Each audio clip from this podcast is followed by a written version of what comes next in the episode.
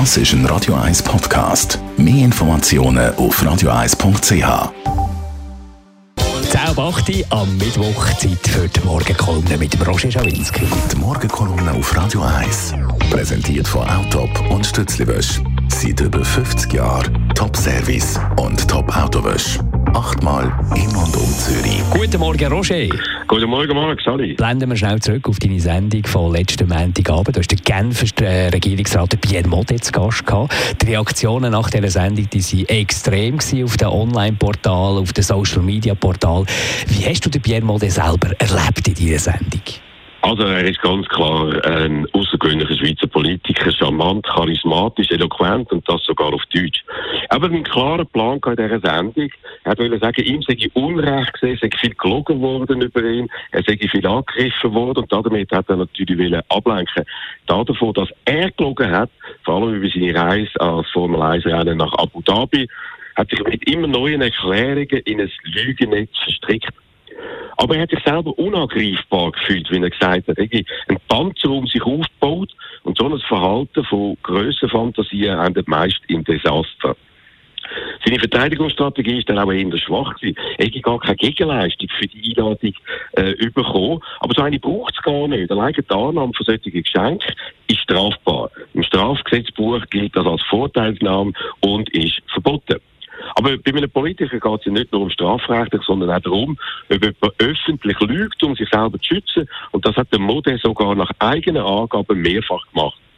Er selber hat einmal gesagt, ein Politiker muss nicht fehlerfrei sein, aber vorbildlich müssen sie sein. Und das ist er ganz sicher nicht gewesen, wenn er dann zugestanden hat in dieser Sendung. Der fast Bundesrat Modé hat sich also in dieser Sache viel schlechter und extremer verhalten als damals Bundesrätin Elisabeth Kopp, wo wegen einem Kontakt zu ihrem Mann zurückgetreten ist. Das heißt, die Schweiz ist nur haarscharf an einer grossen Staatskrise vorbeigerutscht. Weil der Pierre Modet trotz klarer Aufforderung von seiner Partei nicht zurücktreten will, geht die Affäre noch weiter, wahrscheinlich noch länger, obwohl er auch das Vertrauen in der Zwischenzeit von der Genfer Bevölkerung verloren hat. Und dann ist noch etwas passiert in dieser Sendung, etwas Spezielles. Du hast einen Umfragewert publiziert, den er vorher noch nicht gesehen hat. Und dort drinnen äh, 62 Prozent der befragten Genfer haben sich gegen eine Wiederwahl oder gegen Pierre Modet ausgesprochen. Und das hat ihn doch sehr überrascht. Ja, zumindest er so da. Gemäß meiner Recherche hat das Resultat von dieser für ihn verheerenden Umfrage seit dem frühen Morgen gekannt. Aber Lügen fällt ihm offenbar leicht, auch vor laufender Kamera, weil er das offenbar so oft macht. Am Schluss von dieser Sendung hat er mir dann gesagt, er sei von meinem Interviewstil überrascht worden. So etwas hätte er in der Westschweiz noch nie erlebt und äh, hätte sich besser vorbereiten sollen. Und die von mir gebrachten Einspieler, vor allem mit Aussagen von seinen Gegnern, die sagen für ihn wirklich brutal gewesen.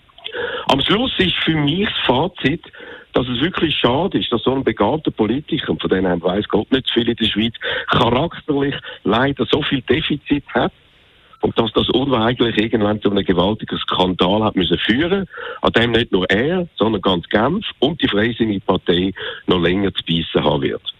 Die Morgenkolumne von Roger Rawinski zum Nachlesen auf radio1.ch. Die Morgenkolumne auf Radio 1.